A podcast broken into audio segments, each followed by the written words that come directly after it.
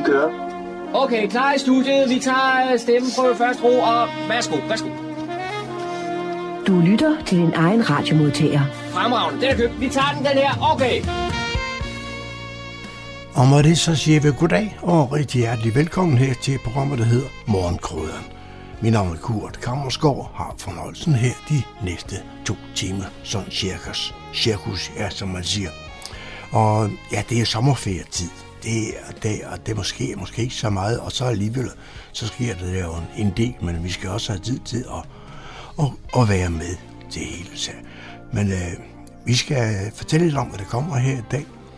John han har været en tur i øh, vuggestue eller børnehave. Jeg ved ikke rigtig, hvad det er. Men i hvert fald, det er daginstitutionen Frugthaven nede i Humlebæk, han har besøgt, hvor de har lavet noget, de kalder lydlaboratorium. Øh, hvad det går ud på, jeg ved det ikke, men øh, jeg er sikker på, at det vil fremgå helt klart, at det indslag, som vi skal lægge ud med her i form, formiddag. Daniel har også kigget lidt på humleborg.dk for at finde nogle øh, lokale nyheder, og det har han så gjort, det skal vi også nå i løbet af formiddagen. Og så øh, skal vi have et længere indslag.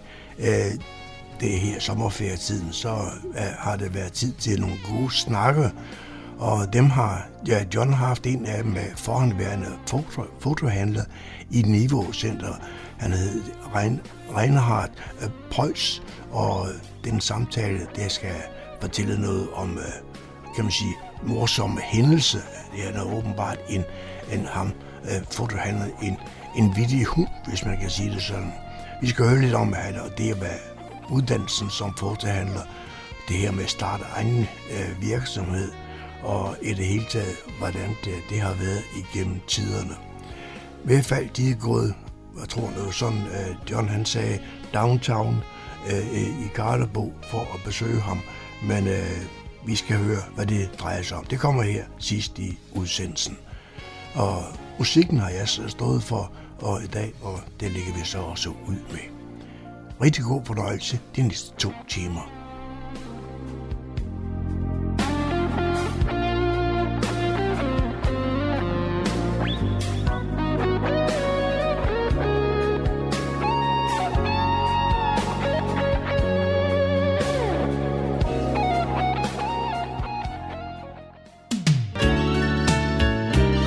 lytter til Morgenkrydderen. I studiet er det Kurt Kammerskov. Jeg er taget til børneinstitutionerne i Humlebæk, helt nøjagtigt til Frugthaven. Og her der træffer jeg Sara. Og Sara, øh, I har et meget, meget specielt værksted kørende her. Hvad, hvad, hvad går det ud på? Jamen, det er egentlig et øh, uh, laboratorie, er det blevet til nu, som er et lydlaboratorie, hvor børnene kan få lov at spille på skrald af forskellige arter. Vi har med vuggestuebørnene bygget instrumenter, hvor at, øh, vi har eksperimenteret med at sætte tingene sammen, og vi har eksperimenteret med, hvad tingene kunne sige. Og så er det endt ud i, at vi har hængt det op som sådan et laboratorie, hvor at børnene så kan gå på opdagelse efterfølgende i nogle andre lyde, end det vi havde til at starte med. Hvordan kommer man på sådan en idé? Øh, ved at være skør nok, tror jeg. Ej, vi vil gerne... Øh, jeg, jeg er koordinator nede i vuggestuen, og jeg vil rigtig gerne have, at vi arbejdede med værkstedsidéen for vuggestuebørnene. Øh, hvad hedder det? Frugthøven er jo en del af børnehusene Humlebæk, og vi har jo øh, øh Groværkstedet, som, hvor der er naturvejleder og en kunstpædagog ansat. Øh, og de arbejder rigtig meget med, med børnehavebørnene. Vi kan sagtens hive i dem som vuggestue, men jeg havde brug for noget mere, at øh, også mine øh, kollegaer nede på gulvet kunne se, hvad det der værkstedspædagogik kunne. Så vi byggede et værksted øh, over ved vores hønsehus, og der havde vi en masse rod stående i to måneder cirka, hvor vi øh, rodede rundt i det og lavede lyde og eksperimenterede og fandt ud af, hvordan børnene ligesom legede med de forskellige ting. Og det blev så til det laboratorium, som står her i dag. Nu siger du, det står. For mig, der hænger det. Ja. Det hænger, hænger på tøjsnor, han er sagt. Ja. Ja, det, noget, noget hænger, og noget sidder fast på væggen, og noget står på, på gulvet, eller på jorden. Øh, noget er faktisk også gravet ned i jorden. Øh, der er mange forskellige lyde, vi arbejder meget med. Vi gerne vil have science-delen ind over. Så, øh, så nogle af tingene er sådan noget, hvor man skal finde lyd, som transporterer sig gennem jorden øh, i nogle, øh, nogle kanaler derunder. Øh, der hænger sådan to wire, øh, fyldt med gryder og potter og pander og sådan noget. Og noget giver lyd, og noget giver ikke lyd. Øh, så vi leger også med den der undtagelsen for, at noget faktisk ikke giver en lyd. Øh, og det registrerer i hvert fald de små børn ret meget, når de når til den, der ikke har lyden. Nu står vi som sagt foran det her øh, spændende laboratorie. Kunne du prøve at give mig et par eksempler på, hvordan det kan lyde? Det kunne jeg godt. Altså, vi har vores øh, øh, afløbsrør hernede, skulle jeg til at sige. Jeg skal lige finde noget at slå på. Børnene har været i gang, så alle slåredskaberne er lidt ud over det hele. Men vi har nogle øh, hvad hedder det, tagrenderør, som vi har lavet sådan en, øh, et stort klokkespil ud af. Det lyder sådan her. Øhm, man kan godt spille en, øh, en melodi på det. Ikke at den er stemt eller tunet, men der kan godt komme en sang, og vi fanger børnene ved, at vi øh, nogle gange spiller Lille Peter Edderkop eller sådan noget på det, og så er de ret øh, optaget af det. Vi har også den her over, og den lyd, børnene er vildest med, det er den her lyd, som er en øh, brædepande. Den kan de rigtig, rigtig godt lide. Øh, så de vil, når de kommer til en lille klokke, vi har, som siger sådan en lyd. Øh, og ellers så er det egentlig bare øh, grydelåg og lampeskærme, og alt har ligesom nogle helt forskellige lyde hele vejen hen.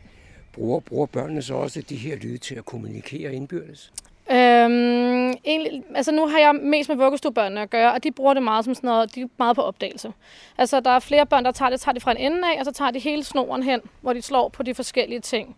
Øh, den der brædepande får altid lige et par slag. Den synes de helt klart er, er den fedeste lyd. Øh, så har vi set dem reagere på den, der jo så ikke gav lyden. Og så nogen starter forfra, og nogen prøver at slå hårdere for ligesom at se, hvad der sker, siden den der lyd ikke kommer. Øh, og så har vi, øh, vi har nogle rør om bagved, der hænger op ad væggen, hvor der ligesom er sådan nogle lampeskærme sat fast på. Og der har jeg opdaget to børnehavebørn, som havde snedet sig ind en dag her, og stod og øh, råbte til hinanden i hver deres rør. Så de havde ligesom gang i en kommunikation med hinanden, men man skal nok op i børnehavebørnealderen, før at den kommunikation ligesom sker, hvor at vuggestuebørnene, det er lidt mere sansligt, øh, hvor at de bare leger sig frem til, til ny, øh, ny viden, kan man sige. Og børnehavebørnene, de, de undersøger og leger på en helt anden måde. På et tidspunkt så nævnte du ordet skrald, men det jeg ser her, det er jo ikke skrald, det er jo, øh, det er jo det, jeg vil kalde skråt i virkeligheden. For skrald, det er jo sådan noget, man ikke gider røre ved, man får puh her på fingrene. Ja, det, ja, det kan egentlig godt være. Øh, jeg, jeg har egentlig bare tænkt skrald som det, vi smider ud. Øhm, de her ting er nemlig erhvervet på øh, altså udsmidningsstationer. Øhm, mange af rørene kommer fra en sød VVS-mand, jeg mødte op på øh, genbrugspladsen deroppe, øh, som donerede det. Øh, en masse brædepander og alt muligt andet, noget jeg har taget steder, hvor der har været stor skrald. Øh, det er blevet doneret af forældre, øh, som har haft øh, resttræ øh, tilbage fra deres hegn. Øh, forældre, der er kommet med, øh, øh, hvad hedder det, dåser og alt muligt andet hjemmefra, øh, øh, da vi postede projektet op. Der er også haveslanger, der var på vej til udsmidning. Så mange af tingene her har været ting, der har været på vej til, øh, til skrald. og derfor begrebet skrald øh, bruger vi. Vi prøvede faktisk at høre, i starten var ideen egentlig, at vi ville have været op på genbrugsstationen op med børnene øh, for at finde skraldet. Øh, men af sikkerhedsmæssige årsager måtte vi ikke det, og derfor blev konceptet anderledes i, at vi lavede forældresamarbejdet, at de kom og leverede, hvad der ligesom så skulle være. Øh, og så har jeg også været ret meget på farten, at hver gang jeg skulle smide en lille papkasse ud, så var jeg lige rundt og se, om jeg kunne charme mig ind på nogle mennesker op på øh, genbrugsstationen deroppe, og simpelthen godt jeg kunne få lidt af deres. Nu, nu er vi stoppet ved øh, et sted, hvor du har nogle forskellige rør, forskellige materialer og forskellige længder. Og det fortæller du mig, det giver en helt, øh, det giver meget forskellige lyde. Hvordan er du kommet ind på det? Jamen det var egentlig øh, øh, børnene, som... Øh, faktisk var det fordi børnene ikke ville røre rørene, egentlig helt i sen tid. De ville gerne røre øh, de materialer, som de kendte, øh, altså skeer eller gryder eller noget andet, dem var de ikke bange for. Men rørene var ligesom udefinerbart for dem, så det ville de ikke rigtig røre. De havde bedre ved VVS-rørene på en eller anden måde, var mere håndgribeligt for dem, men sådan nogle rør, som, som ikke rigtig... Øh, altså det, det her, det ligner sådan lidt en øh, meget stor, kraftig haveslange, som er gennemsigtig, øh, den vi lige står ved nu. her. Det ville de ikke sådan rigtig røre ved. Og så i starten kottede vi dem egentlig bare kortere, og begyndte at sidde trut ind i dem. Og så fandt vi ud af, at alt efter hvad længde de havde, så sagde de en forskellig lyd. Øh, og så begyndte vi egentlig at lytte til dem, øh, og fandt ud af, at øh, lige præcis de rør, vi har her, lyder som konkylierne, hvor luften går ind og spiller ind og laver forskellige øh, dybder i lyden alt efter hvor langt røret er. Så det blev ligesom til den ene installation. Men meget af det har egentlig været børnene, der har, øh, har vist os noget undervejs, som så har gjort, at vi har tænkt det videre. Man kan sige, at den endelige udformning af alt det her, det er jo ikke børnene som sådan, der endte med at sætte det op og sætte det sammen. Det har vi jo gjort. Men vejen til det, og hvad de synes, der var interessant, det har ligesom været det, vi ligesom har, har fulgt. Og blandt andet de her, vi står ved lige nu, har nogle mundstykker, for enden. Øh, vi har prøvet at gøre det lidt coronasikret, fordi de må ikke tage tingene i munden. Så vi har fundet sådan nogle ender på VVS-rør, eller sådan nogle, der bøjer lidt, som så er blevet øh, enderstykkerne her, man kan tale i. Og det var faktisk et lille barn på, hvad er hun nu? Hun blev to, men jeg tror kun hun var et på det andet tidspunkt, som kom over med lige præcis det stykke, og det endte så med at blive afslutning på alle rørene. Øh, for vi stod, mig og min kollega var sådan lidt, ej, vi kunne godt bruge et mundstykke, vi kunne godt bruge et endestykke. Og så går hun over i kassen, tager et eller andet, måske tilfældigt, det ved jeg ikke, men hun tager i hvert fald et rør op og kommer tilbage og siger her. Og det endte så faktisk med at være det, der ligesom så blev slutningen på det hele. Ofte når man laver noget med børn, og især mindre børn, så går man jo meget op i, at det skal vises frem. Har, har I planer om, at der skal være en slags øh, koncert for forældre med mere? Egentlig ikke rigtigt. Vi havde en fanisering, da det hele åbnede. Børnene havde jo været med i hele vuggestuen, og den dag vi åbnede, der øh, kom alle vuggestuebørnene her fra Frugthaven og var med til at lege og spille på det. Øh, derefter så gik de ind og spiste deres frokost, og så kom, øh, havde vi inviteret alle de andre huse, altså deres ledere eller en anden repræsentant, deres koordinator eller noget, til at komme op og se det. Og vi har sørget for, at alle de andre huse her i, i, øh, i Humlebæk, altså de andre børnehuse i Humlebæk, øh, at de har haft en repræsentant op og se det. Øh, så har de alle sammen øh, fået et telefonnummer til mig og plakater med, at nu er det åbent, så de skal bare booke en tid hos mig, så kan de tage en børnegruppe med herop. Så på den måde er det åbent for alle husene. Det er ikke kun noget, der er for os her i Frugthaven, det er for alle. Øhm, og de har faktisk også fået et hæfte med inspirationsmateriale til, hvordan de kan lege videre med det her derhjemme. Og datteskrald, skrald, fordi det er instrumenter ud af gamle dåser og plastikbøtter og flasker og alt muligt andet, de laver instrumenter ud af. Og så har vi lavet nogle lege i det hæfte også, som øh, er sådan nogle lydlege, hvor at man for eksempel laver gemme, men hvor man skal lytte efter lyd, frem for at skulle finde med øjnene og sådan noget. Sådan, så der er en masse lege, som igen stimulerer øh, hvad hedder det, høresansen, øh, frem for, for alt det andet, vi tit og ofte bruger. Øh, og det hæfte har alle husene fået, øh, til de kan lege videre med det øh, derhjemme. Det var John Marco, der havde produceret dette indslag. Så er det igen gået hen og blevet tid til lokale nyheder og informationer, der er hentet fra humleborg.dk. Jeg er Daniel Jørgensen. Tag notesblokken i lommen, kameraet over skulderen og begiv dig på fotosafari blandt Fredensborg Kommunes flotte huse, bygninger og anlæg. Sådan lyder opfordringen fra Fredensborg Kommune, som sætter fokus på arkitektonisk kvalitet, nytænkning og bæredygtighed og uddeler præmier til vinderen i november. Hver tredje år premierer Fredensborg Kommune eksempler på smuk arkitektur. Alle kan indsende forslag til bedømmelseskomiteen. Arkitekturprisen gives til bygninger eller anlæg, der er udført med arkitektonisk kvalitet og som er med til at gøre kommunen smukkere og mere klimavenlig eller bæredygtig.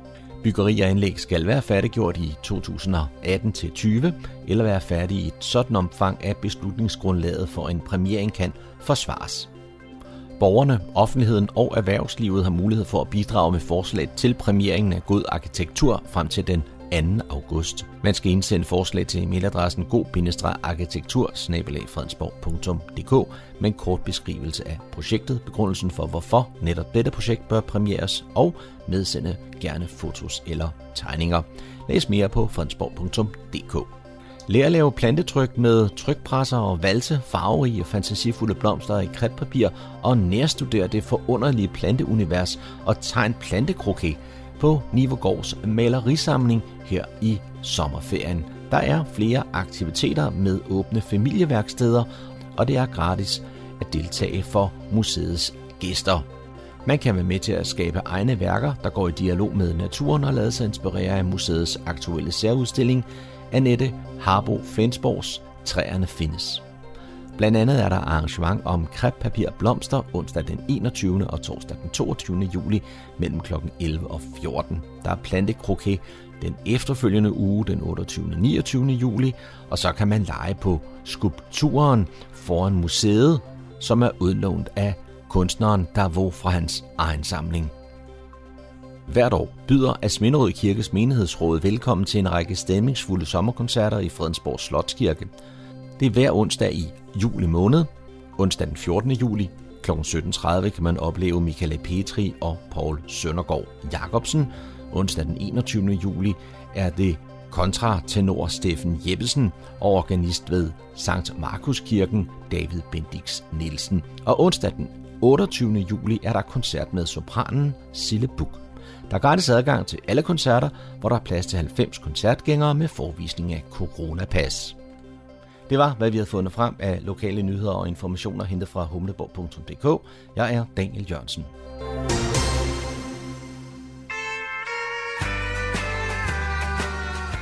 Radio Humleborg.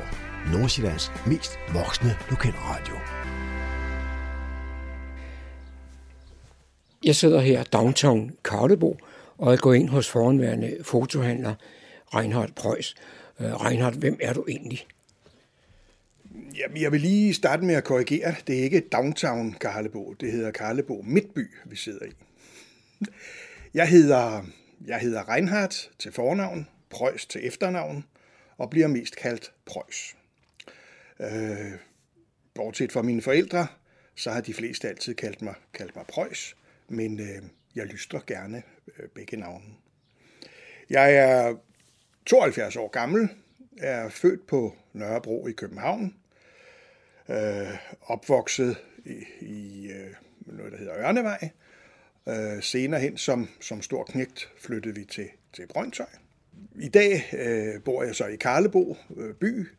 Vi har boet forskellige steder, min, min hustru og mig, øh, men har de, lige siden 1987 boet i Karlebo landsby. Da vi flyttede, der flyttede, da vi flyttede hertil, hed kommunen jo stadigvæk Karlebo Kommune, så i, i starten eller i begyndelsen, der gik jeg altid rundt og sagde sådan lidt for sjov, at jeg bor i kommunens hovedstad, Karlbo by. Jeg har så været i fotobranchen i næsten alle de år, jeg kan, kan huske. Øhm, det er ikke, fordi der er nogen i min familie øh, som sådan, der, der var fotointeresseret, bortset fra en gammel onkel, jeg havde, onkel Erik, som var rødhåret, og øh, som folk griner lidt af, når jeg fortæller i dag, at jeg var tit i mørkekammer sammen med ham. Øh, til min konfirmation ønskede jeg mig jo selvfølgelig et kamera. Det var mit store ønske. Og jeg fik mit ønske opfyldt. En Ilfords sportsmand. Et dejligt kamera. Og min konfirmationsfilm, som jo kameraet skulle indvise til, øh, den blev så ikke til så meget, fordi at Fætter Harry åbnede kameraet. Og på det tidspunkt, skal vi jo huske, der måtte filmen jo absolut ikke få lys. Hvad fik dig til at vælge fotobranchen? Ja, altså interessen var der jo virkelig, øh, og har det været lige fra, fra barns ben. Og øh, da jeg så skulle, øh, skulle finde en eller anden uddannelse, var jeg slet ikke i tvivl om, hvad det var, jeg ville. Altså allerhelst ville jeg jo gerne være fotograf. Det, hvis, hvis man taler med de fleste fotohandlere, og de vel og mærke er ærlige, så har det altid været deres store drøm. Men for det første, at blive fotograf er, en, er svært, fordi der er mange om budet. Selve uddannelsen øh, er, er lang, men det meste er jo, at øh, mange, der vil, vil være fotografer, de kan simpelthen ikke få en læreplads, for der er ikke nok til det. Derfor de fleste i fotobranchen, de tager så, jeg vil ikke sige den næstbedste løsning, men øh, de vælger så at blive fotohandler. Og den store forskel på en, en, øh, en, en fotohandler og en fotograf er, at mange fotografer, de er jo smadredygtige på deres felt, og har mange af dem har jo et speciale, hvor vi som fotohandlere ved alt. Det kan godt være, at vi ikke er så dygtige til at udøve det. Jeg har tit sammenlignet os med fodboldtrænere. Fodboldtræneren, som står ude på sidelinjen, ved jo godt, hvordan man skal spille fodbold. Det er ikke helt sikkert, at han, at han selv kan. Så det, den sammenligning har jeg altid brugt. Og jeg har været, været glad for det, og det har fyldt næsten øh, det meste af mit liv. Jeg kom i, i lære i en, øh, en fotobutik i Brøndshøj, og øh, det var et, et rigtig godt øh, lærested. Øh, det var bestemt ikke, det var bestemt ikke kedeligt. Altså jeg vil sige, øh, noget, en af de første dage, jeg var der, der fik jeg at vide, at i vores mørkekammer havde vi sådan en, en beholder øh, og et, et, et stort filter øh, og en stor trakt, hvor jeg skulle hælde sprit ned i nogle, nogle sorte kul. Og det mente jeg jo bestemt var et led i, i min uddannelse. Øh, det hed aktiv kul, det man fyldte ned i, og jeg fandt ud af senere hen, at man vist ikke brugte det så meget til, til foto, men til, til andre formål. Men øh, man er jo lidt, lidt, lidt naiv. Øh, vi havde også nogle store tanke, hvor man fremkaldte film i, sådan nogle høje nogle, de er jo sådan cirka halvanden meter i højden. Og disse tanke, øh, der er jo forskellige væsker, fremkalder og stopbad og fixerer og sådan noget. Og øh, i, i, øh, i øh, fixerbadet, øh, hvor man udvinder det sølv af filmen, der ikke er blevet belyst, der lærte jeg så at sænke forskellige ting ned som lysestager, øh, skære, alt muligt sølv. Og øh, når det så havde hængt der, så var det ligesom, at det blev genforsølvet. Og det troede jeg jo også i starten var en, var en del af uddannelsen. Men det har jeg også fået at vide senere hen, at det var det ikke.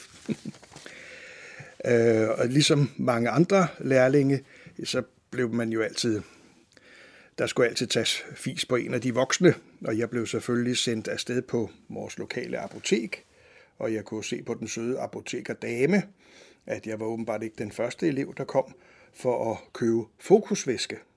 Men hun tog det pænt og sagde, at jeg kunne gå hjem og sige til min mester, at det var desværre udsolgt i øjeblikket. Jeg blev jo også sat til at pusse distanceblinden og den slags. øh, fotobranchen har jo haft øh, nogle rigtig, rigtig gode år. Det er svært at sætte et konkret årstal på, hvornår, hvornår det egentlig begyndte, men øh, som jeg sådan siger, fotobranchen har haft cirka 120 gode år. Øh, de første, hvor man rigtig registrerer øh, som butikker eller steder, hvor man kunne, kunne købe udstyr, kemikalier og den slags, det stammer tilbage til slutningen af 1800-tallet. Og jeg må sige, frem til år 2010 var det jo en, en branche, der virkelig var gang i.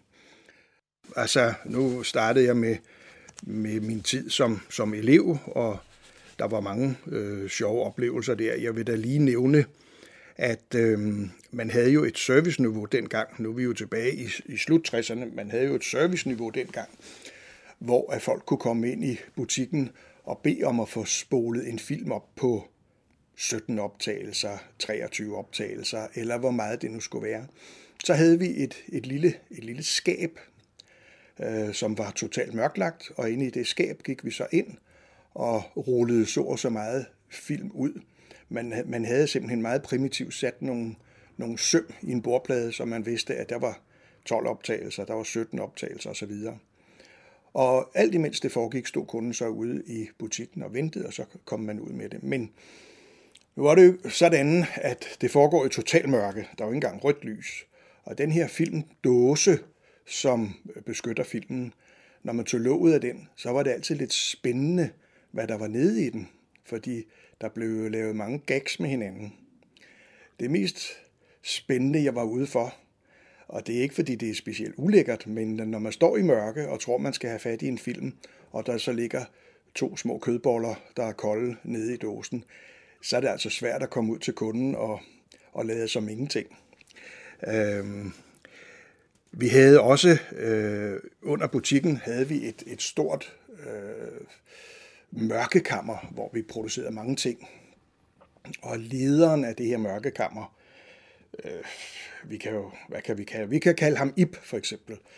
Han øh, var en meget munter fætter, og så havde man et øh, samtaleanlæg i, i butikken, rigtig sådan gammeldags gråt et, hvor man trykkede på en knap, og så krattede det lidt i den ene ende, og så kunne man høre, at der var nogen i den anden ende. Og øh, oppe på første sal, hvor butikken lå, der havde vi en, øh, en bestyrer af butikken, som var et venligt og rart menneske. Øh, vi, vi kan jo kalde ham øh, Victor for eksempel. Øhm, og så en gang imellem krattede det lidt i det her anlæg, og så spurgte Victor op i butikken, om der var noget, øh, han skulle gøre, og så lød det så nede fra kælderetagen. Øh, Victor, kom ned, så kan vi lige få en lille tør øl sammen. Og det var selvfølgelig meget hyggeligt, men det var ikke altid så godt, når der var kunder i butikken. Så øh, Victor måtte jo sige til, til vores mørkekammermand Ip, at øh, det skulle han altså ikke sige, eller hvis han skulle sige noget, så skulle han sige noget andet. Og så siger han jo, ja, hvad skal jeg så sige? Jamen, du kan jo sige, øh, der er telefon. Okay. Og så gik der kun et par dage, så krattede det lidt i anlægget, og så siger øh, Ib nede fra dybet, der er telefon. Og så siger Victor op i butikken, øh, jeg har desværre ikke tid lige nu, der er mange kunder i butikken. Og så lød det jo nede fra dybet, Nå, du er måske ikke tørstig. Måske skulle vi høre lidt mere om de øh, forretninger, du har haft. Ja, øh, det er sådan, at hvordan jeg fik egen butik er jo en lidt speciel historie i sig selv. Jeg havde, øh, jeg havde været inde som, eller jeg vil hellere sige, efter en læretid, så skulle man jo ind som soldat. Og øh, der var øh, et, et tomrum fra læretiden, og så skulle, skulle jeg ind som soldat. Og der havde jeg den store, spændende fornøjelse at blive ansat i det gamle hæderkronede øh, firma, som hed Gromer Goldsmith, som lå ind på strøget og var en rigtig, rigtig flot og pæn butik.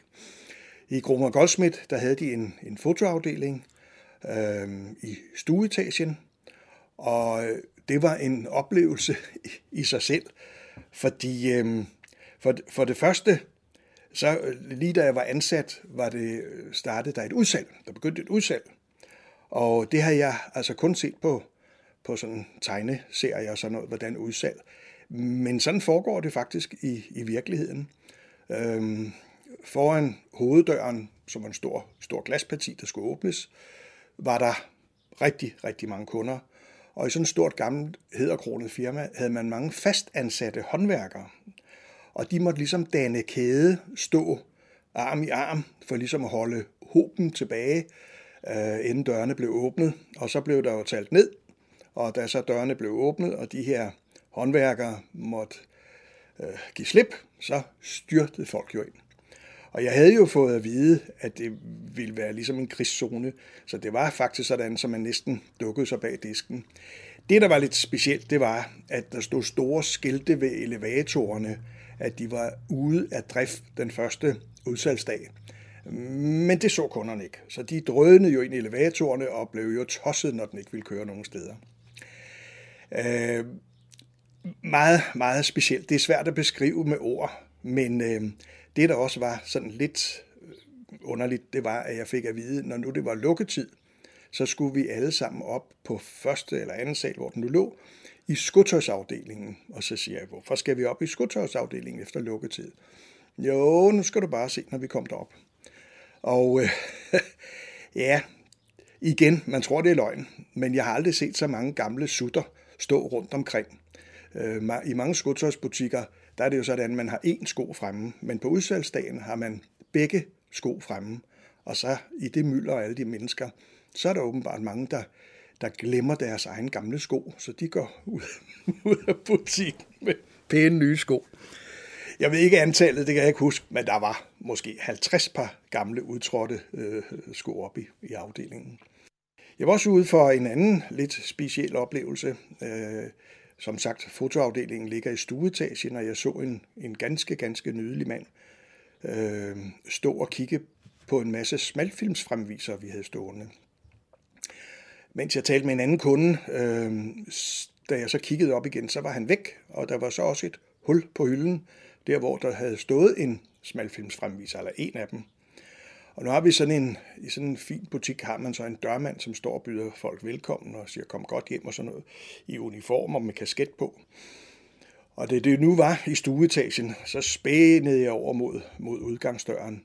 Men inden jeg overhovedet fik sagt noget til manden, der stod der, så gav han mig jo en skideballe over, at jeg skulle hilse min chef i fotoafdelingen og sige, at vi skulle sørge for at have pærer, altså lamper hjemme til de fremvisere, som folk kom med.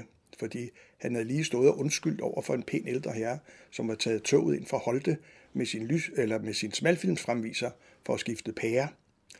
Og vi havde ikke den pære.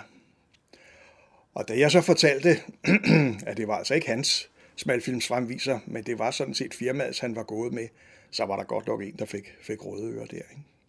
Men uh, du etablerer også din egen virksomhed? Ja, der sker jo så det, at man skal, øh, man skal, øh, man skal jo aftjene sin værnepligt, og da jeg havde gjort det, eller mens jeg gjorde det, så var jeg da enig om med mig selv, at der var én ting, jeg aldrig nogensinde ville mere. Det var da at være i butik. Altså, det var dårlige arbejdstider i forhold til mine, mine venner, kammerater på det tidspunkt. Det var dårligt lønnet. Det er det vist nok stadigvæk. Og så var det ikke altid, at kunderne var lige, lige søde. Så det sidste, jeg ville, det var da i hvert fald at komme i, i butik igen. Men øh, efter en øh, soldatertid, så skulle jeg jo finde på noget at lave, og da jeg kom hjem, så fik jeg et job ude i Sydhavnen med at vaske lokomotiver. Øh, ude i Sydhavnen, der sover lok- lokomotiverne om natten, og så skal de vaskes. Og det vil sige, at jeg havde så fri i dagtimerne, og i dagtimerne øh, gik jeg jo blandt andet ned og besøgte min, min gamle læreplads, og sad og fik en kop kaffe, og så min gamle mester siger til mig, ved du hvad, Preuss? Nej, det sagde han ikke, fordi vi var dis. Ved de hvad, Preuss, siger han så. Kunne de ikke hjælpe mig i et, et par uger? Øh, han havde flere filialer, og så siger han, jeg har et problem med min afdeling ude på Østerbro. Øhm, har de mulighed for at øh, hjælpe mig et par uger med at, med at passe den? Og det vil jeg godt, fordi det der natarbejde og de der lokomotiver, det var måske ikke så spændende. Man var i hvert fald meget sort bagefter. Så det sagde jeg ja til, og øhm, da der så var gået et par måneder og ikke et par uger, øh, så prøvede jeg at sige til ham, hvad øh, har, har de fundet en, en afløser? Nej, det havde han ikke endnu, om jeg lige ville tage et stykke tid til. Da der var gået et halvt år, så måtte jeg ligesom sætte ham stolen for døren, for det var jo ikke det her, jeg ville. Og så siger han, jamen han havde også gået og tænkt over det. Men øhm, han havde en god idé, at jeg kunne jo overtage øh, hans afdeling på Østerbro. Så ja, det lyder spændende. Men jeg tror, da jeg kom hjem fra, fra militæret, havde jeg 7 kroner på lommen, så det var ikke sådan lige det, man gik ud og købte butik for. Men så var han jo meget generøs og siger, jamen, ved de hvad? Hvis de overtager den, så kan de betale mig efterhånden, som de tjener penge. Og den skulle jeg jo lige tykke på, og jeg var i syv sind. Men det endte jo med, at jeg sagde ja tak. Og det vil sige, at jeg fik faktisk min egen butik, da jeg var 21 år. Og øhm, det var i 70. Året før, der skulle man være, ja det er noget, nu kan jeg ikke huske de der, året før mener jeg, der skulle man være 21 for at være myndig, og så faldt myndighedsalderen. Det, det er jo faldet. I dag er det vist 18 år. Øh, men øh, jeg overtog den i en meget ung alder, og, og vist nok på det tidspunkt den, den yngste fotohandler i, i hele branchen. Men jeg havde jo ingen penge, øh, så derfor var det jo et stort plus dengang, at man kunne komme og sige, at man var selvstændig. Og det vil sige, når man gik i banken, så bukkede de jo for en, og, øh, og man fik jo en kredit, hvor meget skal de bruge, og så fik man jo det, og man henvendte sig til leverandørerne, og man fik varer sat ud i udvalg, som man først skulle betale, når de var solgt. Så det var jo egentlig nemt. Og når jeg sammenligner med i dag, så er det absolut ikke noget plus at være selvstændig. Så kan du ikke låne nogen penge i banken, du kan ikke få nogen kreditter. Ej, i dag er det nok bedre at være lønmodtager med et fast job. Måske skulle vi komme frem til din tid i, i Niveaucentret. Ja, altså der gik jo, der gik jo så mange år på, på Østerbro, og øh, butikken gik jo meget godt, og øh, jeg fik større lokaler, jeg fik, fik medarbejdere, og har jo haft butik på, på, på Østerbro i mange år. Og så, da vi flyttede til Karlebo i 87, så fandt jeg ud af, når jeg talte med, med de lokale, at mm, der var ikke rigtig noget sådan lige her i nærheden. Der var selvfølgelig Hørsholm, det er jo heller ikke så langt væk, og der var i Hillerød, og der var i Helsingør, og der var faktisk også i Humlebæk. Men øh, når jeg talte med folk, så siger de, hvorfor, hvorfor laver du ikke en fotobutik her? Og på det tidspunkt, da vi flyttede herop, der havde jeg faktisk noget godt personale, og jeg havde øh, også et stort varelager. Og så øh, var det sådan, at jeg, vi handlede jo selv i, i Niveau-centret, efter vi kom til Karlbo.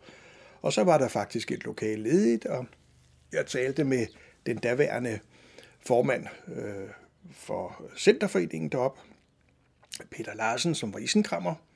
og øh, med vores udlejere og sådan noget. Og så øh, begyndte jeg i et lille lokale, det var ikke ret stort, hvor der øh, oprindeligt først havde åbenbart været damefrisør, mere før min tid, og så øh, efter, eller da jeg overtog det, så var det efter øh, en sådan en, en hele og, og nøglebar. Øh, og jeg rykkede ind i Niveaucenteret, og det blev, blev en, en stor succes. Øh, men jeg havde jo stadigvæk butik i København, og vi havde et atelier, hvor vi fotograferede bryllupper og sådan noget, og vi havde udstyr, hvor vi selv producerede billeder på. Så i mange år var jeg kun i niveau som afløser, når der var ferie eller sygdom eller sådan et eller andet er en meget dygtig pige, øh, nej, det må man ikke sige, en meget dygtig dame, øh, øh der hedder Eva, øh, Eva Høsberg, som passede butikken i faktisk i 10 år. Og øh, ja, hun var, øh, hun var meget vel, hvad hedder sådan noget, øh, vel, vel lidt blandt de, de lo, lo, lokalbefolkningen.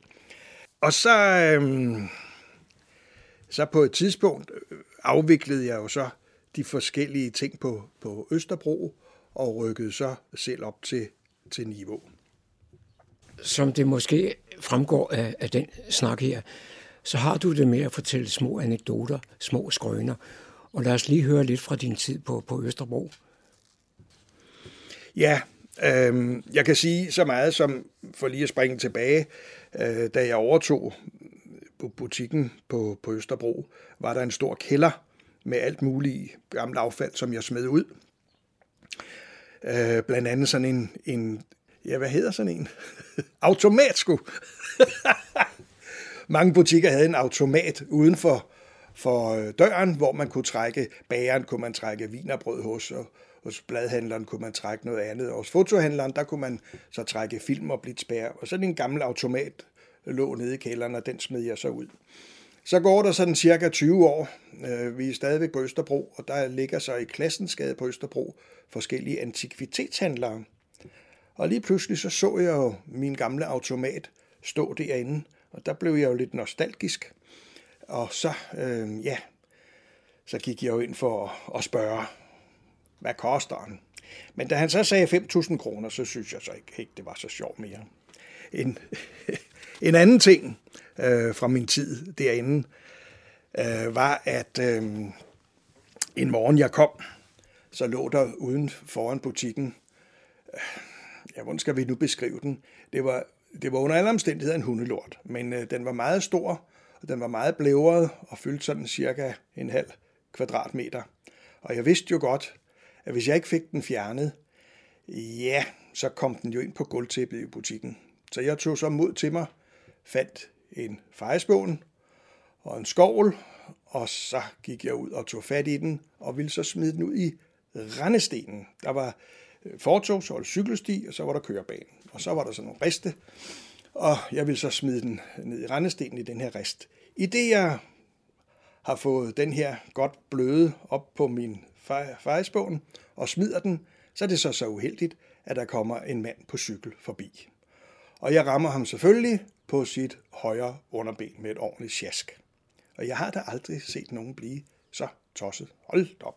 Nej, hvor blev han vred. Hvad jeg selvfølgelig godt kan forstå. Og jeg undskyldte jo at stå med den her fejesbogen om på ryggen, øh, som om det var ikke mig, der havde kastet noget, men det var, det var jo lidt svært at, at lyve sig fra. Og jeg beklagede jo undskyld, og så siger jeg, ved du hvad, vi, skal vi ikke gå ind i butikken, og så kan, vi, så kan jeg lige vaske det nederste af dine bukser, fordi det er jo, ja. Og han, han skældte ud, og vi gik ud øh, i vores køkken, hvor jeg så tog en, en, en spand og en klud og en børste og øh, tørrede hans bukser af, og han skældte ud hele tiden. Så i mellemtiden dukkede personalet op, og de kunne godt høre, at der var et eller andet i køkkenet. Og da så manden var gået med sine våde bukser, eller cyklet videre, så måtte jeg forklare personalet i min butik, hvad det var, der var foregået, og ja, de kunne jo, kunne jo ikke lade være med at grine. Øh, lidt senere på dagen, så ringede telefonen, og så siger han, goddag, jeg hedder, jeg kan ikke huske, hvad manden hed. Jeg ved ikke, om du kan huske mig, siger han så. Det var mig, du smed en hundelort på i morges. Og siger så, det kan jeg godt. Jeg plejer ikke at sådan gå og smide med hundelorte. Ja, han var jo kommet for sent på arbejde. Øhm, da han så skulle forklare sine kollegaer, hvorfor han var kommet for sent, så skreg de jo af grin, og som han siger, så var det altså svært stadigvæk at være sur. Og historien ender meget positivt med, at han blev en rigtig, rigtig god kunde i butikken. Måske skulle vi også tale en lille smule bare om det, jeg vil kalde den tekniske udvikling. For da du var elev, lærling, der var det jo noget med mørkekammer, som du har sagt. Og øh, når, når vi andre kom med en film, da du kom her til Niveau, der røg filmen jo til Sønderjylland eller alle andre steder for at blive fremkaldt. Men, men på et tidspunkt, der får du selv apparatur. Og jeg mindes en uh, sommerfest i Karlbo Idrætsforening, hvor du gik rundt med en gammel Leica og skød til højre og venstre. Og lidt senere på dagen, der kom du og spurgte, om nogle af deltagerne ved sommerfesten var interesseret i at få billeder. Og det vagte jo noget opsigt, at billederne de kunne være der samme dag. Det var jo ikke helt normalt på det tidspunkt. Det er rigtigt. Udviklingen har jo været øh, fantastisk. Altså, øh, I starten fortalte jeg om, hvor, hvornår fotobranchen startede, og det, det gode gamle navn Kodak, som i hvert fald mange ældre mennesker kender, øh, har jo gjort meget til, at, at fotobranchen blev så populær, den udvikling. Øh, det var George, George Eastman, som jo startede firmaet Kodak. Kodak-navnet siger egentlig ikke andet noget, end, end han havde den idé om, at han skulle have et firmanavn, som kunne udtales på alle sprog. Så om du stod i Kina, eller på Grønland, eller i Odense, så skulle Kodak-navnet være det, man, man kendte. Og øh, han gjorde det jo populært ved at have et slogan, der stod, eller hvor der stod i annoncerne, øh, you press the button, we do the rest. Og det har man jo så øh, arbejdet videre på i mange år. Fordi så kommer jo øh, den digitale udvikling, men før den her digitale udvikling kommer, så var det jo netop sådan, at øh, vi i vores butik havde egen maskine til at fremkalde billeder. Nu skal vi stadigvæk huske, at man fremkaldte en film, og den skulle i kemi, og så bagefter skulle der laves billeder. Så det er korrekt. Til en sommerfest i, i, i Karlbo øh, gik jeg rundt og tog en masse billeder, og kørte op i butikken i Niveau og fremkaldte dem og lavede billeder, og øh, kom tilbage med dem nogle timer senere. Og jeg må sige, det vagt jo vild jubel, fordi man ikke kendte øh, til så hurtig en levering på, på det tidspunkt. Vi var nogle, øh, nogle venner, som øh, vores lokale øh, gropar, øh, Søren og Susanne Sparkov, da de blev gift, så gjorde vi faktisk det samme, at vi tog nogle billeder til deres bryllup, og så kom, kom tilbage med dem senere under, under deres øh, øh, middag, og det vagte jo også vild jubel. Men siden er udviklingen jo gået stærkt, fordi så er der jo kommet øh, den digitale udvikling. Og de første digitale kameraer var jo re- reelt set ikke gode. Mange ville gerne købe dem, fordi det var, det var smart. Øh, men nok først, vi skulle nok hen i 2004, for det var øh, sådan nogenlunde brugbart. Jeg har haft mange kunder i butikken, som, som gerne vil have de her nye digitale kameraer, og nu er vi så tilbage i slutningen af 90'erne. Og jeg frarådede dem jo og sagde, at det skal I ikke købe, fordi det er dyrt, og det er dårligt. Men jeg kunne jo godt se, at folk kiggede underligt på mig, og så gik de længere hen ad gaden og, og købte det et andet sted. Så nogle gange skal man, skal man ikke være alt for ærlig. Altså, jeg har det jo stadigvæk sådan, at når, når folk i dag siger til mig, jeg skal lige tage et billede, og så siger de, hvor er min telefon?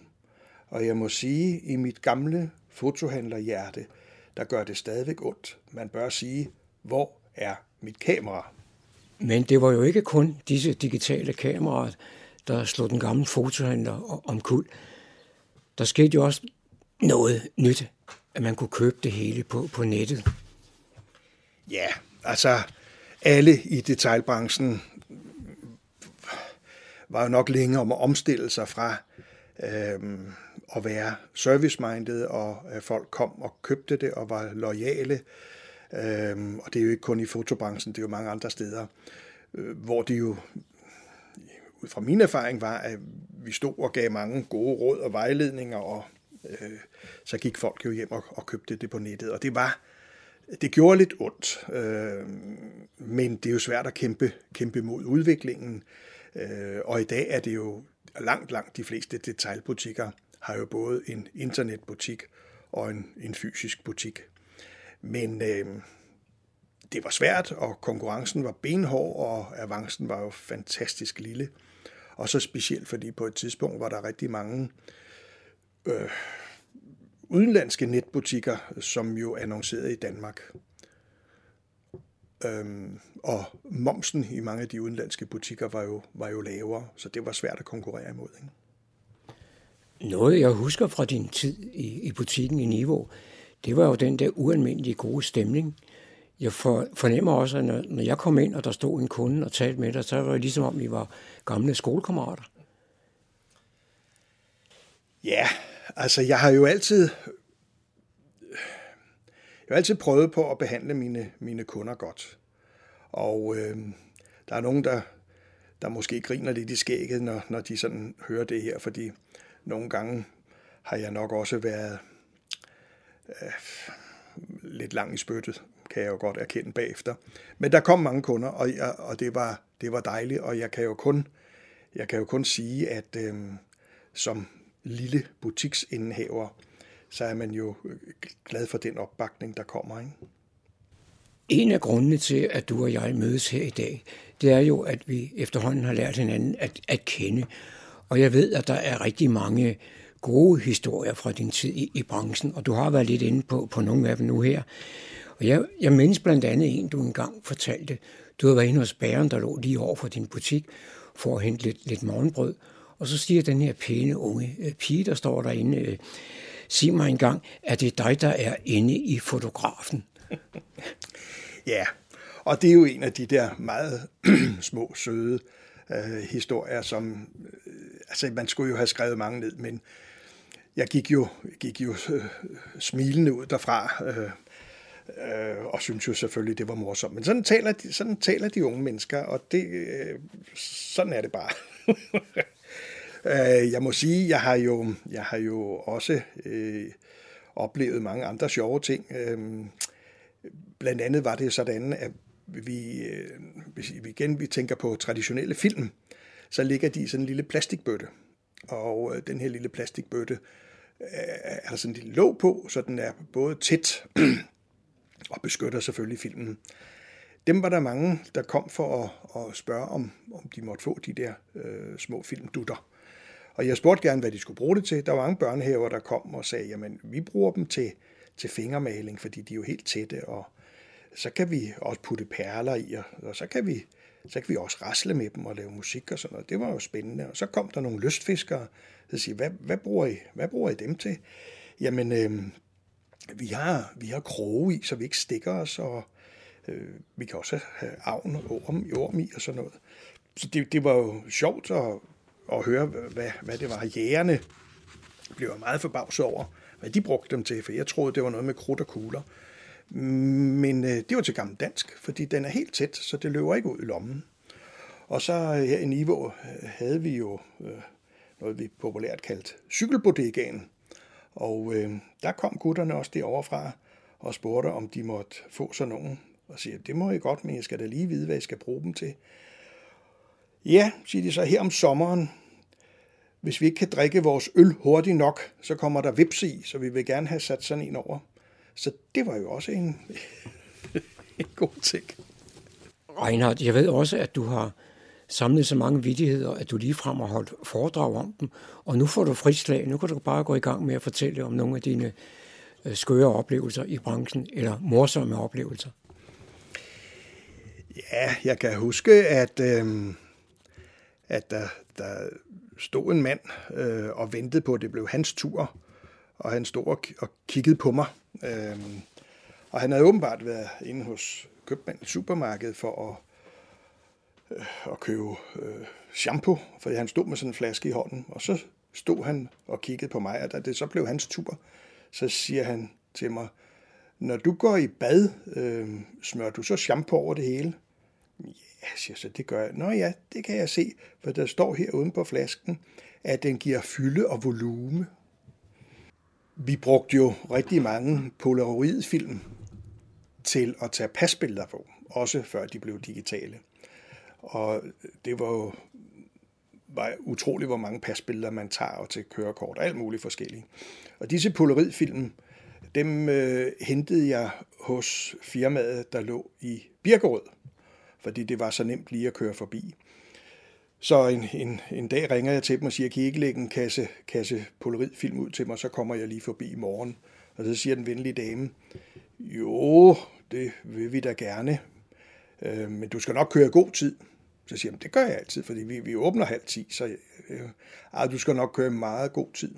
Så kunne jeg godt høre, at der var et eller andet, der var et eller andet, der var, der stak under, så siger jeg, hvad, hvad er problemet?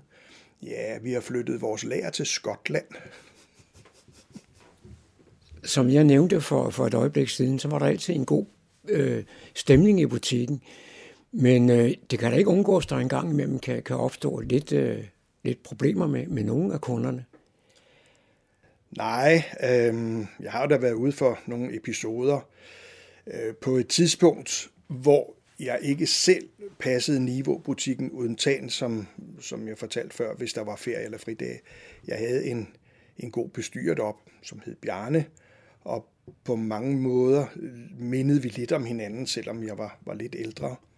Men en dag, øh, hvor jeg var oppe og passe butikken, så stod der nogle rødder inde i butikken øh, og røg smøger og skød dem på mit gulvtæppe. Og det blev jeg jo lidt, lidt tosset over.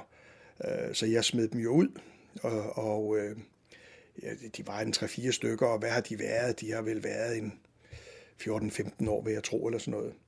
Men øh, hold op, det skulle jeg da nok ikke have gjort, fordi lidt senere så kom de tilbage sammen med nogle, der var lidt større og lidt ældre, og sagde, at øh, de skulle nok få ramt på mig, og de skulle nok stå ude ved min bagdør, når jeg gik hjem om aftenen, og så skulle jeg nok få nogle bank. Og så tænkte jeg, ja, ham, min, min bestyrer af butikken, som jo ikke var der den dag, hvor det foregik, jeg må jo hellere fortælle ham, øh, at hvis der står nogen ude ved bagdøren og overfalder ham, når han går hjem, så er det altså ikke noget personligt. Det er ikke ham, de har noget imod. Men det skulle jeg så ikke have gjort. Han, han, øh, ja, han blev faktisk lidt, lidt bekymret og begyndte at gå med baseball, hvad hedder baseballkøler. Du har en mere her fra din tid på Østerbro. Ja, øh, jeg havde en, en god kunde, en øh, sød ældre dame, som kom og fik fremkaldt mange billeder i butikken.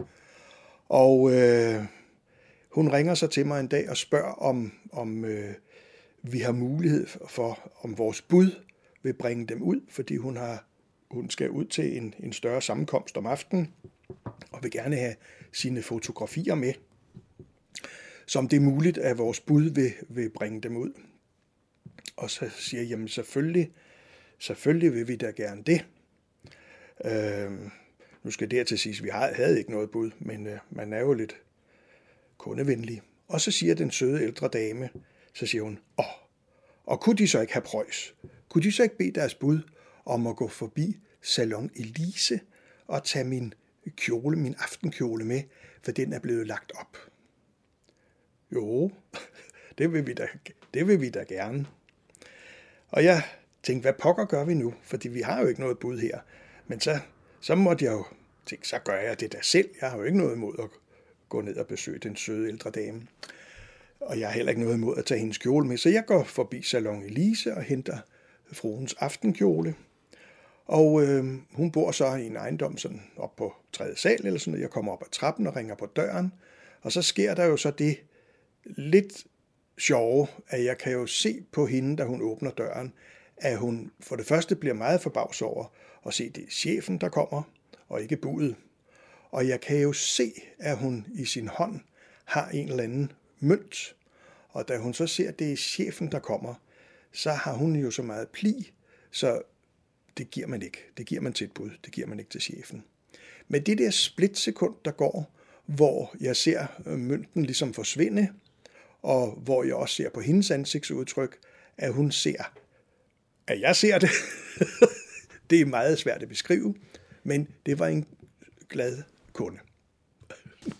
En, en dag i butikken øh, står jeg og taler med en, med en mand, som øh, jeg kan ikke huske, hvad han skulle købe, men øh, vi finder tingene frem, og øh, lige pludselig så kan jeg se på hans, hans øjne, at de bliver mm, sådan lidt, lidt himmelvendte. Jeg kan se, der er et eller andet galt, og øh, lige pludselig så falder han om på gulvet. Og øh, jeg kan godt se, at det var en form for epileptisk øh, anfald. Så jeg prøver jo at, efter bedste evne at, at få ham lagt, som, som man nu har lært, man skal. Og så skynder jeg mig selvfølgelig at ringe til øh, 118, nej, hvad hedder det? 112. øh, og så øh, forklarer de mig, hvad jeg skal gøre, og det gør jeg så. Og så siger jeg, men jeg, jeg kan se, at det, det bløder altså voldsomt ud af munden, fordi han bider sig i tungen. Og så siger de, jamen, så skal du prøve at få hans tunge øh, tilbage. Og jeg har aldrig prøvet sådan noget før, så jeg var ikke klar over, hvor svært det var at åbne en mund, altså tænderne. Øh, og hver gang jeg prøvede at hive, hive tænderne fra hinanden, så var jeg også bange for at få bidt fingrene af, fordi han bed sørme hårdt, altså kunne se, at han havde bidt, bidt øh, hul i, i tungen. Ikke? Men jeg prøver sådan forsigtigt at stoppe tungen på plads, og så kommer heldigvis falkfolkene, og øh, de overtager sig, og så siger en af, af falkfolkene til mig, kan du forklare, hvordan skete det? Så siger jeg, at han stod og skulle købe en ting, og så, så øh, tog jeg produktet frem og fortalte ham, hvad det kostede, og så besvimede han. Og så siger Falkmanden, ja, det kan jeg sgu godt forstå med de priser, du har her. Jeg øh, har haft en, en tandlæge for mange år siden, som er gået på, på pension, og øh, som bor nede i Rungsted. Og en sommerdag her i Niveau, butikken, øh, hvor det er meget varmt og sådan noget, så hører jeg lige pludselig lidt, lidt støj uden for døren, og så kan jeg jo se, at det er Søren, min gamle pensionerede tandlæge, der kommer sammen med to andre ældre gråhårede herrer. Og da de kommer ind i butikken, kan jeg jo godt se, at øh, de er i hvert fald ikke sure, men jeg fik så også at vide, at de havde fået en god frokost med øl og snaps og sådan noget. Og så havde min, min gamle pensionerede tandlæge fortalt, at han i 1968 havde lavet en speciel, og nu vil jeg ikke kaste mig ud i, hvad sådan noget hedder, men en, en speciel øh, rødbehandling på, på mig. Og øh, den holdt stadigvæk. Og de to andre øh, ældre pensionerede herrer viste sig også at være tandlæger. Så det havde jo været en åbenbart en, en diskussion på, på et højt plan, et højt fagligt plan. Men øh, Mm, han var jo resolut, min gamle pensionerede tandlæge, så de havde ringet efter en taxa, og så var de kørt op til, til Niveaucenteret og gået ind i fotobutikken, mens taxaen ventede derude, for de skulle hjem og have dessert. Og så skulle de, hans to kollegaer jo altså se på fotohandlerens rådbehandling fra 1968. Og de bad mig jo så om at sætte, sætte mig ned på en stol, og jeg satte mig så på den stol, vi tog pasbilleder på, og så stod der så tre glade, mm, mundre, ældre tandlæger og, og undersøgte min, min øh, rådbehandling fra 1968. Og jeg sad og krydsede fingre for, at der ikke kom nogen kunder ind i butikken på det tidspunkt. Men øh, min gamle pensionerede tandlæge, han vandt vedemålet, og så kørte de hjem og fik vist nok desserten der til os. Du har aldrig hørt om det, der hedder skjult kamera? I, øh, i døråbningen står der en lille dreng på en, jeg ved ikke, hvad han var, en 6-7 år eller sådan noget. Og så siger han til mig, ved du hvad mand, kan du sige mig, om der er gået et kvarter? Siger jeg, øh, det ved jeg sørge ikke, men hvorfor spørger du om det? Jo, for jeg skulle mødes med min mor her om et kvarter. Når man nu har været i branchen så mange år, som du har været, og interesserer dig så meget for, for, for sagen, så har du også tilladt dig at samle en lille smule af det, du har mødt på din vej. Kunne du fortælle øh, lidt om det? Ja, man er jo nok blevet lidt indoktrineret gennem årene. Og specielt synes jeg jo, det er lidt morsomt at have været i, i branchen helt tilbage fra midt-60'erne. Og så de kameraer, som jeg har set, der er kommet på markedet som en, en nyhed og noget fantastisk og sådan noget. Og nu ligesom prøve at, at, at se, at det nu er blevet nostalgi og blevet samleobjekter, så har man jo været i branchen i mange år. Jeg har selvfølgelig selv øh, gået og samlet lidt, og jeg har været meget sådan øh, fascineret over mange af de, de små billige modeller, altså sådan nogle, som egentlig øh, ikke har den store værdi, altså for eksempel Kodaks små gamle Instamatic-kameraer, som de hed. Øh, de bliver i dag solgt for en dollar på nettet og sådan noget, så det er jo ikke, fordi den har den store værdi, men der går jo sport i at samle så når der, hvis, man nu, hvis der nu er 32 forskellige modeller i serien, og du har de, de 28, ja, så går der jo altså øh, sport i at samle de sidste. Noget andet, jeg også altid har syntes var spændende, det har, har været øh, det, der hedder stereo, stereokamera, altså lige fra gammel tid, hvor man, hvor man optager øh, billeder øh, todimensionelt. Og øh, det samme er med noget, der hedder Viewmaster. Mange kan måske huske man købte sådan en lille rød plastikboks og puttede sådan nogle paphjul ned i, og så kunne man, så kunne man se, øh, øh, hvad hedder det, Tivoli og den lille havfru og, og sådan noget. Men det blev jo også brugt mere seriøst. Du kunne få kameraer, hvor du kunne selv putte film i og selv lave disse, disse Viewmaster-optagelser. Øh, og det er jo sådan noget, jeg har gået og, og, og puslet med i, i mange år. Jeg har også en, en stor samling af, af fotolitteratur. Jeg har simpelthen så mange bøger, som man, som man tror, tror, det er liv. Øh, og så har jeg jo været begunstiget med, at rigtig, rigtig mange mennesker er kommet og sagt, vi ved, du samler. Vil du ikke have det, fordi øh, det har ikke den store værdi, eller der er ikke nogen i familien, der vil have det. Så jeg har fået rigtig, rigtig meget for ærende, og det vil jeg da stadigvæk sige, sige tusind tak for. Ikke? Jeg hørte på et tidspunkt en af dine kunder fortælle, at øh, når han kom med et eller andet apparat, der ikke øh, virkede mere, så sagde du, det kan ikke repareres. Og da han så kom hjem til dig, så fandt han ud af, at du bare stillede det på hylden. Jamen, det er jo sådan, min samling er opstået. ja. Det var John Marco, der havde produceret dette indslag.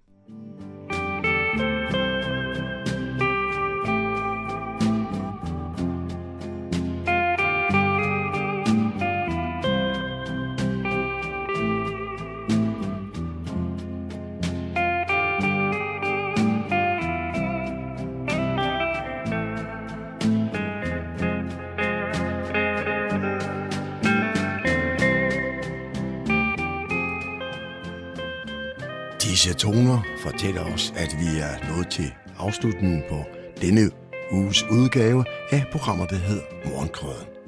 Her fra redaktionen, som består af undertegnet, jeg hedder Kurt Kammersgaard.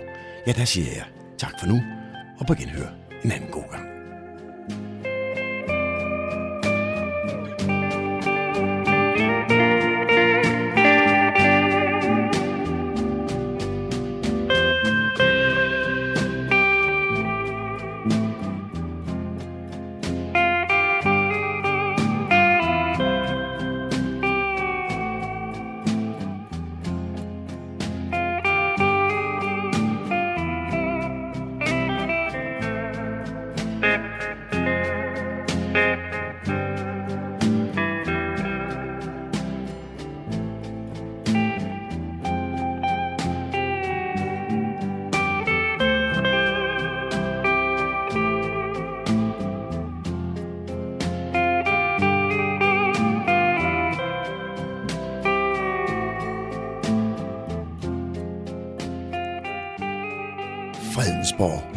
Radio, Radio Humleborg, Nordsjællands mest voksne lokalradio.